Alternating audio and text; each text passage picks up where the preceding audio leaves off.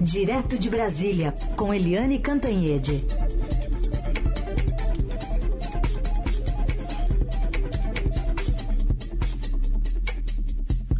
Oi, Eliane, bom dia. Bom dia, Heisen, bom dia, ouvintes. Bom, tivemos a aprovação mesmo lá da PEC, com dando uma, dando uma turbinada em vários benefícios sociais. É, teve até uma manobra né, para alternar as discussões entre virtual e presencial, manobra do presidente da Câmara, Arthur Lira, que foi criticada, a gente vai ouvir aqui em plenário, por deputados do PSOL, a Sâmia Bonfim e o Glauber Braga. Desde o início já foram alteradas três vezes o regimento da Câmara, sempre para beneficiar a posição do governo do senhor Arthur Lira. Sempre que percebiam que iam perder a votação, faziam uma nova modificação no regimento. Isso não pode acontecer, mudar as regras do jogo enquanto o jogo está acontecendo. Quando facilita uma aprovação que o senhor tem interesse, que a base do governo tem interesse, a votação é remota. Quando facilita a votação para a base do governo ou para os interesses do senhor, a votação é presencial. Aqui na minha mão tem o regimento interno da Câmara dos Deputados, não tem aqui o regimento interno do deputado Arthur Lira, presidente da Câmara dos Deputados. E aí, Eliane, houve reações, mas o placar foi amplo de, de votação, né? Pois é, é, é aquela história, né? Essa PEC, essa proposta de emenda constitucional, ela já implode a responsabilidade fiscal, implode o teto de gastos, implode a lei eleitoral porque permite que o Bolsonaro, o presidente Jair Bolsonaro, saia fazendo benesses, comprando voto em ano eleitoral, coisa que a lei eleitoral proíbe, e por isso eles criaram estado de emergência para dar essa colher de chá ao Bolsonaro. E agora, além de implodir tudo isso, o presidente da Câmara, o bolsonarista uh, Arthur Lira, ele simplesmente implode o regimento da Câmara dos Deputados. Né? É, assim, lamentável. O que que ele fez? Primeiro, como ele tinha medo de não ter quórum ontem, ele quis continuar como se nada tivesse acontecido a sessão do dia anterior que já tinha tido quórum, que já tinha tido votação, a do primeiro turno, ele considerando ontem a continuação da sessão da véspera, quase 24 horas antes. Né? E aí a oposição, como? Tá aqui o regimento, o regimento. Artigo 70 diz o seguinte, que no máximo a sessão pode ser interrompida uma hora. Depois de uma hora, tem que encerrar aquela sessão, começar outra e contar novamente o quórum. Né? Olha só o que, que ele estava fazendo. Além disso, o regimento interno, como o pessoal, o pessoal bem registrou, né? O regimento interno determina que a votação pode ser remota nos dois extremos da semana, segunda e sexta. Ou porque não deu tempo do parlamentar chegar, ou porque o parlamentar precisou ir antes para sua base eleitoral. Mas quarta-feira, meio da semana, ou seja, o Arthur Lira tá igual o Bolsonaro né? Faz qualquer coisa, entrou no tudo ou nada, joga fora o regimento, a lei, vai jogando fora tudo para garantir a reeleição do presidente Jair Bolsonaro. A votação foi super expressiva, 469 votos, a Câmara tem 513, ou seja, foi quase, quase unanimidade de novo, como no Senado. E aí a oposição faz um papel feio porque a oposição antes da votação faz fila. Faz fila para reclamar, para criticar, para dizer que está tudo errado, aí a lei eleitoral, teto de gás, etc, etc. Mas na hora de votar, vota é, como foi a melhor forma para o governo. Então, tudo errado, tudo muito triste, e agora o governo já estava com tudo pronto de véspera, né? Toda a máquina do governo já estava assim trabalhando ferrenhamente, freneticamente para garantir o rápido é, uso desse dinheirão, 41 bilhões de reais, né? Vai aumentar o auxílio emergencial de 400 para 600 reais só até dezembro, ou seja, é o único benefício do mundo que só existe durante a reeleição, durante a eleição, né? Acabou a eleição, não existe mais, né? Uh, também tem aí um, é, a entrada de novos 2 milhões de famílias no auxílio emergencial, somando ali em torno de 20, 22 milhões de famílias recebendo esse auxílio. Aí tem os caminhoneiros que vão passar a receber um vale de mil reais.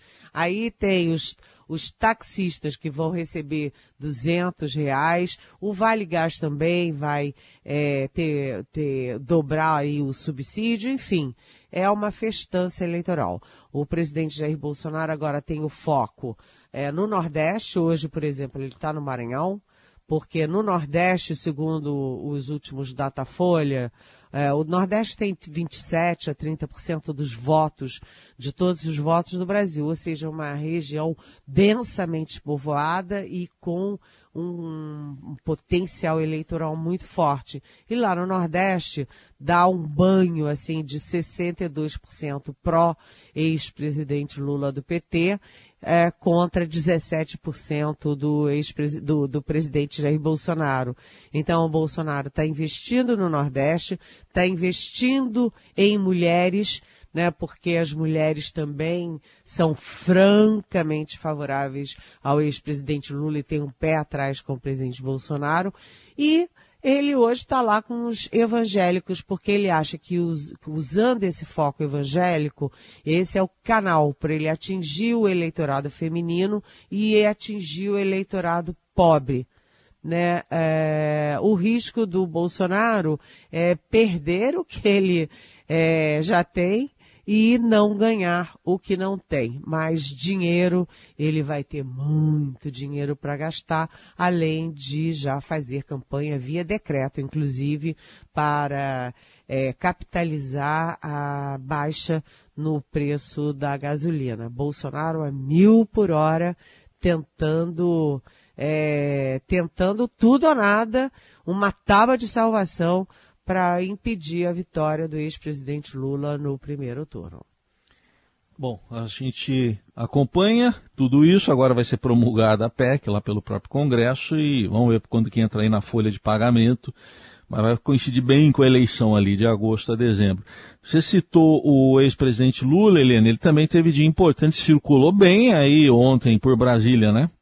É, o ex-presidente Lula é, focou em Brasília nessa semana e ele tá, tá focando por cima, tá focando as cúpulas partidárias, os aliados dele e tal. E ontem ele teve um almoço importante né, na casa, na residência oficial da presidência do Senado. E ele não chegou sozinho, não foi uma conversa tete a tete, ele e o senador Rodrigo Pacheco do PSD, não. Foi, assim, uma almoção e tinha gente do do PSD, do Rodrigo Pacheco, do PT, do Lula, do MDB, da Simone Tebet, é, do União Brasil. Por quê? Porque o, o ex-presidente Lula está jogando tudo para encerrar a votação, a eleição no primeiro turno. Ele acha que, se for assim, é mais tranquilo, é mais seguro, é, é, diminui aí a pressão por golpes, por, por prorrogação da eleição, por discreto, discrédito da urna eletrônica. Então o Lula tá, o foco dele é tentar vencer em primeiro turno. Eu continuo achando que não é fácil, mas é, o fato é que o Rodrigo Pacheco é muito importante para o ex-presidente Lula. Muito importante. Os dois não se conheciam, se conheceram. E por que, que o Rodrigo Pacheco é importante, Heisen e ouvintes? Primeiro, durante a eleição. O Rodrigo Pacheco é do PSD, né? O PSD de Minas, né? Que concorre ao governo com o ex-prefeito Alexandre Calil. O PSD de Minas já está com o presidente Lula. Então já teve o acordo PT-PSD lá. Né? Mas em São Paulo, o PSD do Gilberto Kassab né, apoia o Tarcísio Gomes de Freitas, que é o candidato do presidente Bolsonaro ao governo de São Paulo. Então, é, é importante ter o, o PSD é, é, na campanha do Lula. O Lula acha que, ter, que o PSD deveria fechar logo com ele no primeiro turno, coisa que o PSD ainda não fez. E segundo, o Rodrigo Pacheco é muito importante para a governabilidade caso o ex-presidente Lula vença a eleição. Por quê? Quando você olha no o Congresso Nacional, a gente acabou de falar, né? A Câmara está toda dominada é, com, Rodrigo, com Arthur Lira é, fazendo todo o jogo do Bolsonaro, né? Com o Centrão dando as cartas, mandando e desmandando, e o Rodrigo Pacheco do Senado é um contraponto ao bolsonarismo da Câmara. Então ficaria o bolsonarismo na Câmara e o, o Lula tenta que o Rodrigo Pacheco seja independente, ele tem sido lá no Senado. É, isso para o pós-eleição. Lembrando que é, os presidentes da Câmara e do Senado não podem se reeleger para as presidências na mesma legislatura. Mas com a eleição agora, acaba essa legislatura e em fevereiro começa a nova legislatura. Portanto, Rodrigo Pacheco pode se reeleger no Senado e uh, Arthur Lira pode se reeleger na Câmara. Se essa configuração se mantiver, né, o Lula está de olho em ter pelo menos o Senado como um anteparo às maluquices bolsonaristas uhum. da Câmara. Pacheco, que pelo que consta, disse que a mãe dele votou em Lula, né? Puxa vida, teve esse, é, esse momento também, né? o Rodrigo Pacheco, ele estava, é, é. fez um esforço para estar institucional como é. presidente do Senado, sem demonstrar apoio, né, nem sem, sem revelar apoio a nenhum candidato, nem ao Lula. Mas é, meia palavra basta e uma foto vale mais do que uhum. mil palavras, né? Então ele tirou a foto e ele disse que a mãe dele votou a favor. Aliás, Rodrigo Pacheco declarou é, no almoço, fez aquele, mais, aquela manifestação novamente de defesa da democracia. Ganhe quem ganhar, vai tomar posse. É isso. Análise política direto de Brasília com Helene Cantanhede, mas também com um olho para as eleições regionais. No Rio de Janeiro, como é que está o papel de Eduardo Paes nesse processo eleitoral, o prefeito do Rio, hein, Helene? O Eduardo Paes é, é um líder importante no Rio de Janeiro, não só porque ele é prefeito do Rio de Janeiro, mas porque ele tem muita força política mesmo, tem muita capacidade de articulação à esquerda, à direita e principalmente no centro, né? E o Eduardo Paes anuncia hoje um freio de arrumação nas eleições do Rio de Janeiro. Por quê? Porque ele hum, retira, né? Ele combinou uh, com o Felipe Santa Cruz, ex-presidente nacional da OAB, que é do PSD, do Rodrigo Pacheco, né? Do Gilberto Kassab, o, o Eduardo Paes, então, retira a candidatura do Felipe Santa Cruz, e aí o Felipe Santa Cruz vai ser o candidato a vice do Rodrigo Neves, que é o candidato do PDT ao governo do Rio de Janeiro.